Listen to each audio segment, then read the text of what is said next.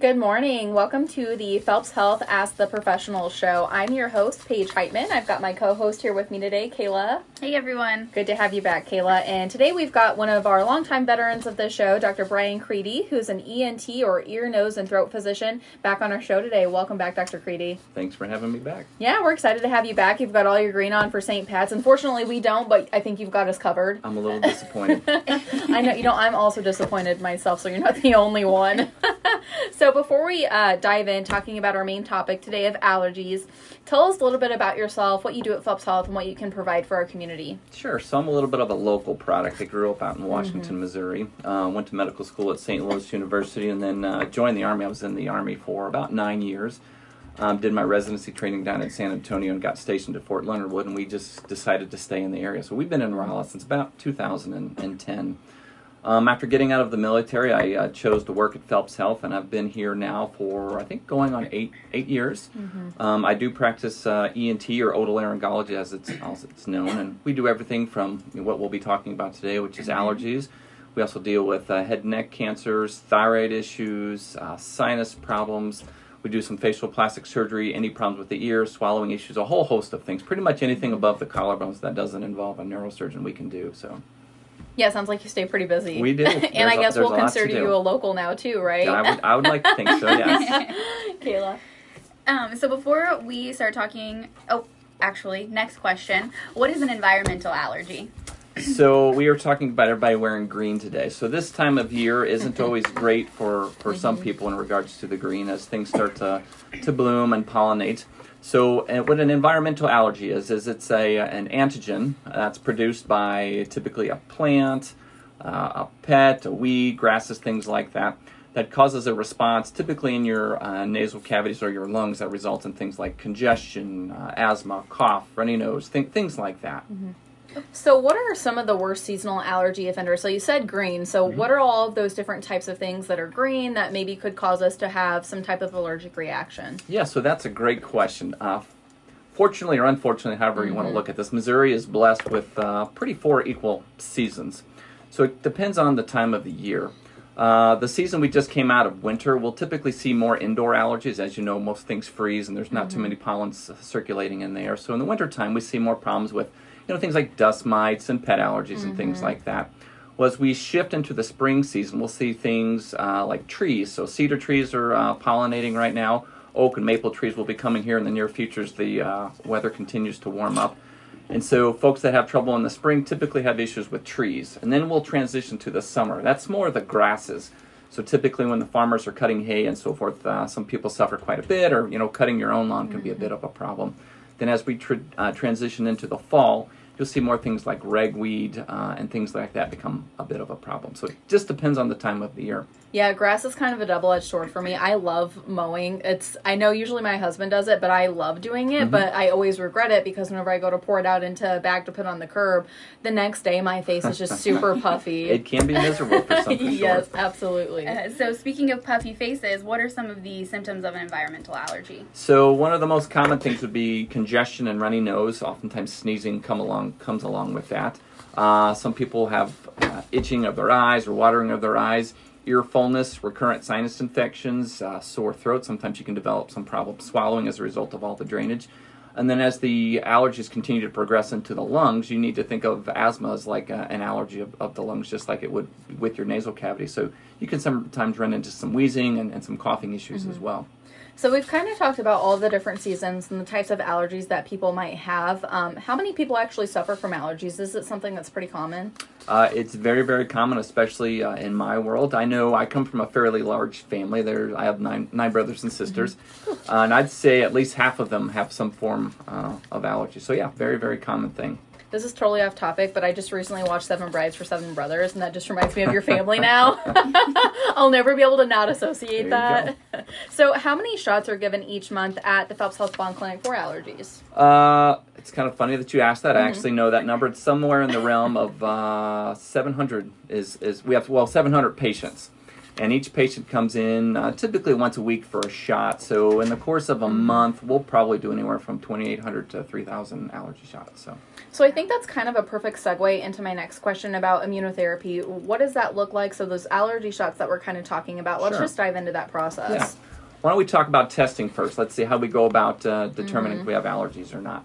So, when someone comes in with some of the complaints that we talked about, that include the congestion, sneezing, runny nose, what we will typically recommend, and your family practice docs or primary care docs will recommend this as well, they'll recommend uh, um, some form of antihistamine, you know, something like Claritin, Zyrtec, Allegra. And then you could add a nasal steroid to that, to something like Flonase, Rhinocort, Nasacort, something like that. So if you do well with those medications, um, we typically say, hey, why don't you stick with those? It's just a seasonal thing. You probably need to take those medications during the spring, summer, or fall, depending on when your allergies are. And if you're good to go there, great. Now the problem comes where if you're on those medications and you still have problems and or your symptoms are just really severe during certain seasons, then we say, hey, maybe it's time to do a little bit more, and we would get you set up for for allergy testing. So one of the different types of things that you guys might do for allergy testing is called a prick test. Sure. So what is that? What does it involve? Yeah, so there's a couple ways you can go out, go about being allergy tested. There's a, a skin test, which the prick test is a part of, and there's also um, a blood test we can do for this.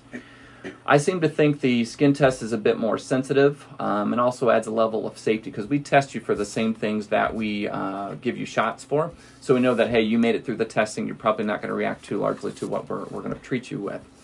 Um, so what we would typically do is we do start with a skin prick. In our office, we, we essentially just use the skin on your on your forearms to do that, and it's just a quick little test to let us know how sensitive how sensitive you may be to uh, the antigens that we check. And we look for 24 different things that involve all of the things that we've discussed already. Based on your uh, skin prick reaction, we'll do some intradermal testing on the back portion of your arm in the area of your deltoid. Um, and that gives us a sense for how severe your reaction may be and whether or not you'd be a good candidate for allergy shots. Why do you do the um, skin prick test like on somebody's arm? Could you do it on a different part of their body? You could. Some allergists will do it on their back. It's just a bigger bigger area. It's just access and just e- ease of uh, where we can do the testing. So cool, good to know. So, what about children? Are they at risk for allergies as well? they are at risk for allergies, and so in kids, it's a little bit more important. Um, you may have heard of something called the uh, allergic march. At least in my world, we hear about it. So kids typically with allergies will start with things like eczema. That's a very very common problem uh, in younger age. And as that progresses, you run into the nasal congestion, runny nose, things like that. Ear infections, recurrent ear infections, can sometimes be an allergy related issue. That continues to progress, sometimes kids can end up developing asthma. Um, you know, uh, in their in their later years, seven, eight, nine, ten year, ten, 10 years of age.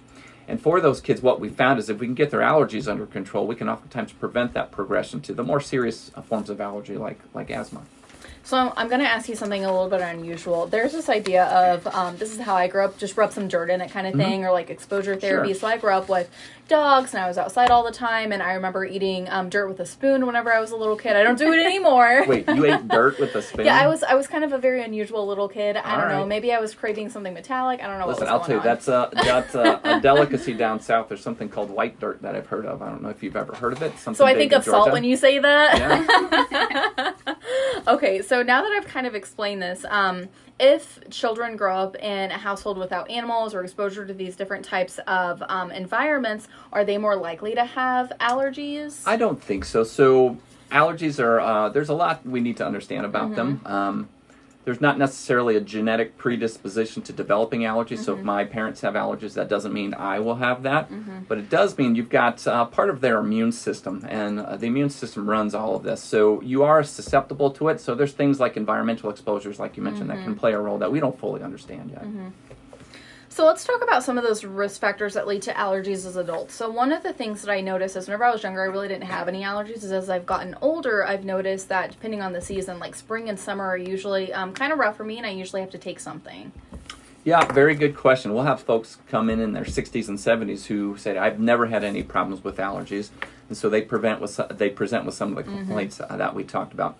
I don't quite understand why that would be and why at a certain age you would develop uh, those allergies. I suspect what happens is the immune system changes in some way, and either you become immunosuppressed or some sort of uh, exposure has set your immune system off. Um, so even things like uh, COVID, believe it or not, can really adjust the way your immune system responds to things. So we've seen a lot of folks that develop pretty significant nasal congestion that has persisted after something like that. So I want to digress and talk about that for a second Mm-hmm. because what you said I think is really interesting. So, people who have had COVID or even long term COVID, have they developed more allergies? Is that some type of like anecdotal stuff that's been going on? So what I would say is we don't necessarily know um, if it's an allergy related issue. It could be that the immune system has just been altered to the point that you just have this inflammatory state where everything is just overreactive and you've got this congestion. So what we do see a lot of is persistent nasal congestion six months to a year afterwards and you know persistent breathing problems as well you know is that allergies or is that part of the you know virus affecting the lungs it's it's hard to say still but uh, i have seen a lot of that. Yeah, more to come hopefully in the future on Yeah. that, right? So, um, people that do suffer from allergies, is there ways that they can purify their environments to relieve some of those oh sure symptoms? sure sure. So in addition to Don't go outside. yeah. Right. Well Get rid of some, your people- dog. some people have to stay in their house. You're exactly right because these can be rather severe. I know um, my sister growing up her face would swell up like she'd just you know gone three rounds with mike tyson. Wow. she just could not see so she'd have to stay in in the early spring because she, she suffered so badly with this so there are some things in your environment that you can do let's just say for example hey i've got a dust mite allergy are there things i can do at home that wouldn't necessarily involve you know medications or shots and the answer is absolutely so air purifiers uh, can be a big, big part of that. Uh, something with a HEPA filter in it. Um, there's different uh, pillow and mattress covers uh, that can help uh, with that as well. And then, as we mentioned, you know, during your bad seasons, it's it's going to be rough to get outside and do things like mow the lawn or, mm-hmm. or go out for a run. It, it can be difficult. Yeah, I'm definitely one of those people that just kind of uh, pushes through the pain. Because, you know, whenever you mow outside, you also get a tan. So, Absolutely. Um, let's go back to this topic of immunotherapy because I think it's really interesting. So, if people are going through that, can it also help with sinus, sinus headaches, you know, runny noses? Yeah, absolutely. So all of the symptoms we talked about, you know, the congestion, the runny nose, the itchy eyes, the sneezing, the cough, the the post nasal drip, can help out with that quite a bit. Now, there's varying degrees of, of mm-hmm. response to this. Some people are 100% better, and this is the greatest thing ever. I don't need any medications. Mm-hmm. I'm, I'm cured. And there's other people who still have issues. They need to take medications during their bad seasons, but, you know, perhaps they're having fewer sinus infections. So mm-hmm. there's a whole range of responses to this. So, whenever we talk about allergy shots, is this something once people start taking those allergy shots, they have to do it the rest of their life? So, very good question. What I typically instruct my patients on is so the initial treatment will typically run anywhere from three to five years. Mm-hmm. It depends on how reactive you are at the beginning and what sort of dose we need to start you at. We have to start you at a fairly low dose, it's going to take a long time to get up to what's considered maintenance. And we like to keep you on maintenance for at least a year, and then we wean you off over the next 18 months after that. So, typically a three to five year process. Now, with that, people are like, well, can I miss a shot every once in a while? And the answer is yes. Um, you want to try to stay consistent. You can miss a week or two, you know, if you're on vacation or if you're sick, that's fine. But if you're missing a week or two every month, it's probably not something you're going to want to pursue. It's just not very effective in that case. Yeah, absolutely. So now that we've kind of talked about all the things outside trees, plants, Mm-hmm. um, grass let's talk about something that obviously makes a lot of us really sad food allergies because Oh, we all yeah. enjoy food in different uh, aspects, right? What causes food allergies? So it's the same thing, same type of process that causes environmental allergies. Your body's exposed to a certain, we call it an antigen, which is a, you know, essentially a, a protein that your body gets exposed to, and you have antibodies circulating in your bloodstream that recognize those as foreign. So what happens is these antibodies attach to this foreign protein, and it sets off an allergic reaction. Now with the environmental allergies, which I'm a little bit more adept at because of you know where I Uh-huh. work up in the sinuses, you know, it causes more nasal congestion, runny nose, sinus problems, things like that. Food allergies are a little bit, uh, actually, they're a lot different. They, they can be unique for everyone. What we typically see with food allergies would be things like GI discomfort, diarrhea, constipation, and, and most often a, rash or something called urticaria, which is just a raised itchy lesion that you'll see. And in, and in severe cases, uh, for example, my daughter has a severe tree nut uh, allergy. She ate a cashew and almost died a couple of years back. Um, you know, it can cause tongue and throat swelling and, and can be a little bit more severe. What are some of those common food allergies? So you mentioned nuts. What are some of the other ones? Um, so, kind of something we see a lot of around here lately has been something called alpha gal. It's uh, an allergy that we believe is induced by a tick bite. Um, what happens is this tick injects a sugar into your bloodstream, which causes your immune system to develop antibodies to this sugar.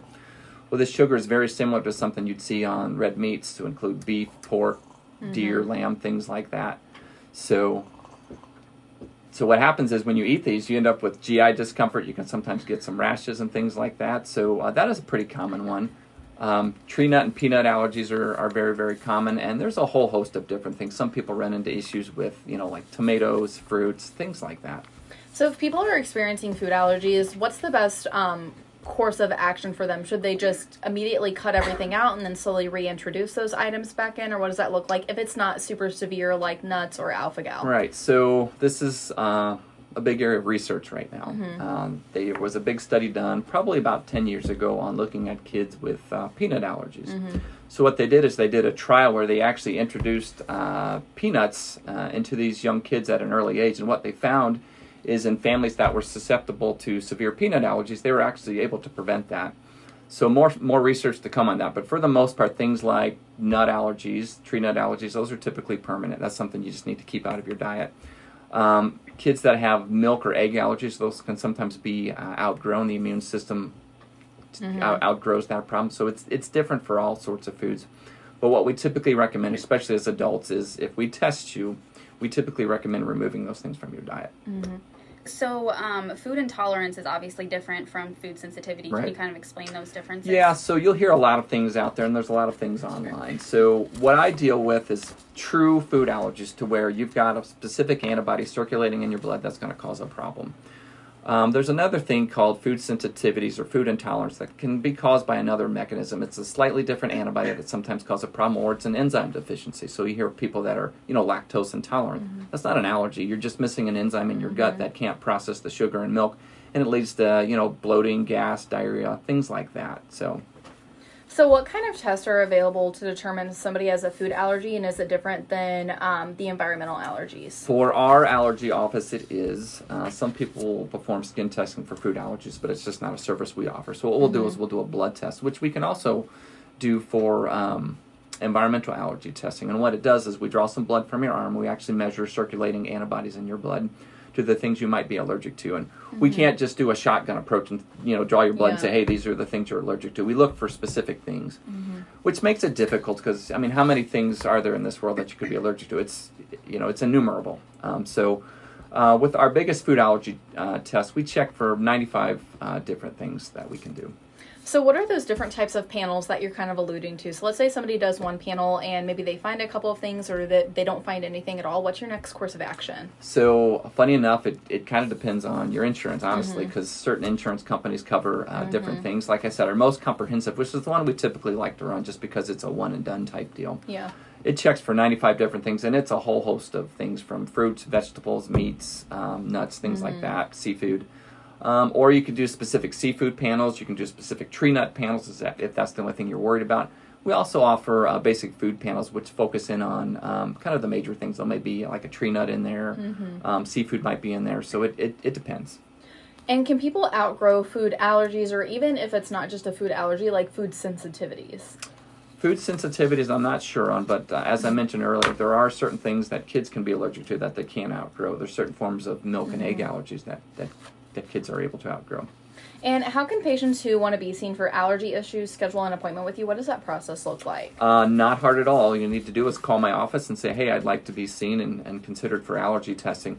Now, there is oftentimes um, um, a misunderstanding that, hey, I'm coming in for allergy testing. Well, we won't test you the first time you see us. We need to talk to you, discuss your allergies, see what's going on, get a sense for what you what you truly need. And after our first evaluation, we'll get you set up with an appointment with our allergy nurses. We'll get you tested, and then you'll see me back to discuss your results, and we can talk about potential treatment plans. I love that you said that because it made me think of another question. So, if somebody is experiencing issue, whether it's environmental or food related, regardless of whatever it is, what can they do um, if they schedule an appointment with you to come in prepared to have a really good, constructive conversation? So, if you could keep a journal of your symptoms, when they're their worst, uh, things that have may have, maybe have set you off, because all of that matters. You know, if you have a seasonal predominance, we have a pretty good idea of what your problem is going to be and how we can go about uh, doing that. Um, for the food allergies, if you keep a food diary of the things you've eaten, and when you've, uh, what things you've eaten, and, and when you've had a response, things like that can be helpful. As well as a list of the allergy medications you may be taking, even the ones that are over the counter that you may not think would be important. So, whenever you say ones that you think may not be important, what are some of those? Well, I mean, there's a lot of over-the-counter Uh-huh. antihistamines. You know, there's you know Claritin, Allegra, Zyrtec, and Mm-hmm. there's generic forms of that. And Sudafed's another another big one. Um, so a lot of people are either going to the store to buy them, or you know maybe use their Mm-hmm. family members. You don't think about that. These sorts of medications that you take can really affect the skin testing that we do. Um, so it's important to know that you're on those sorts of things. Mm. And there's other uh, types of medication that can also affect the uh, the skin response, which which may be a problem for Mm-hmm. testing. So So let's talk about holistic medicine for a minute. Okay. Um, so neti pots, do you think that those are useful and productive whenever we talk about allergies? yes, and I wouldn't consider that holistic medicine. That's actually a, a well-known treatment therapy for these sorts of allergies. The neti pot is okay. It's kind of messy, a little bit difficult to use. There's more uh, effective things like uh, the nasal rinse squeeze bottles. There's a little bit more uh, force behind that. Works a little bit better. Um, I can't remember the name of the proprietary one that shoots the fluid in your nose and sucks it back Uh-huh. out. But a lot Ugh. of people like to use It makes to my use nose that. hurt just hearing you Yes. explain it. well, I, I have a bunch of patients that swear by it. So if you think about that, that does a couple of things for you. Number one, all the mucus and congestion that you've built up, that's going to be washed out of your nose, mm-hmm. and it's also going to clean all clean all of those pollens and antigens out of your nose that are that are mm-hmm. causing problems.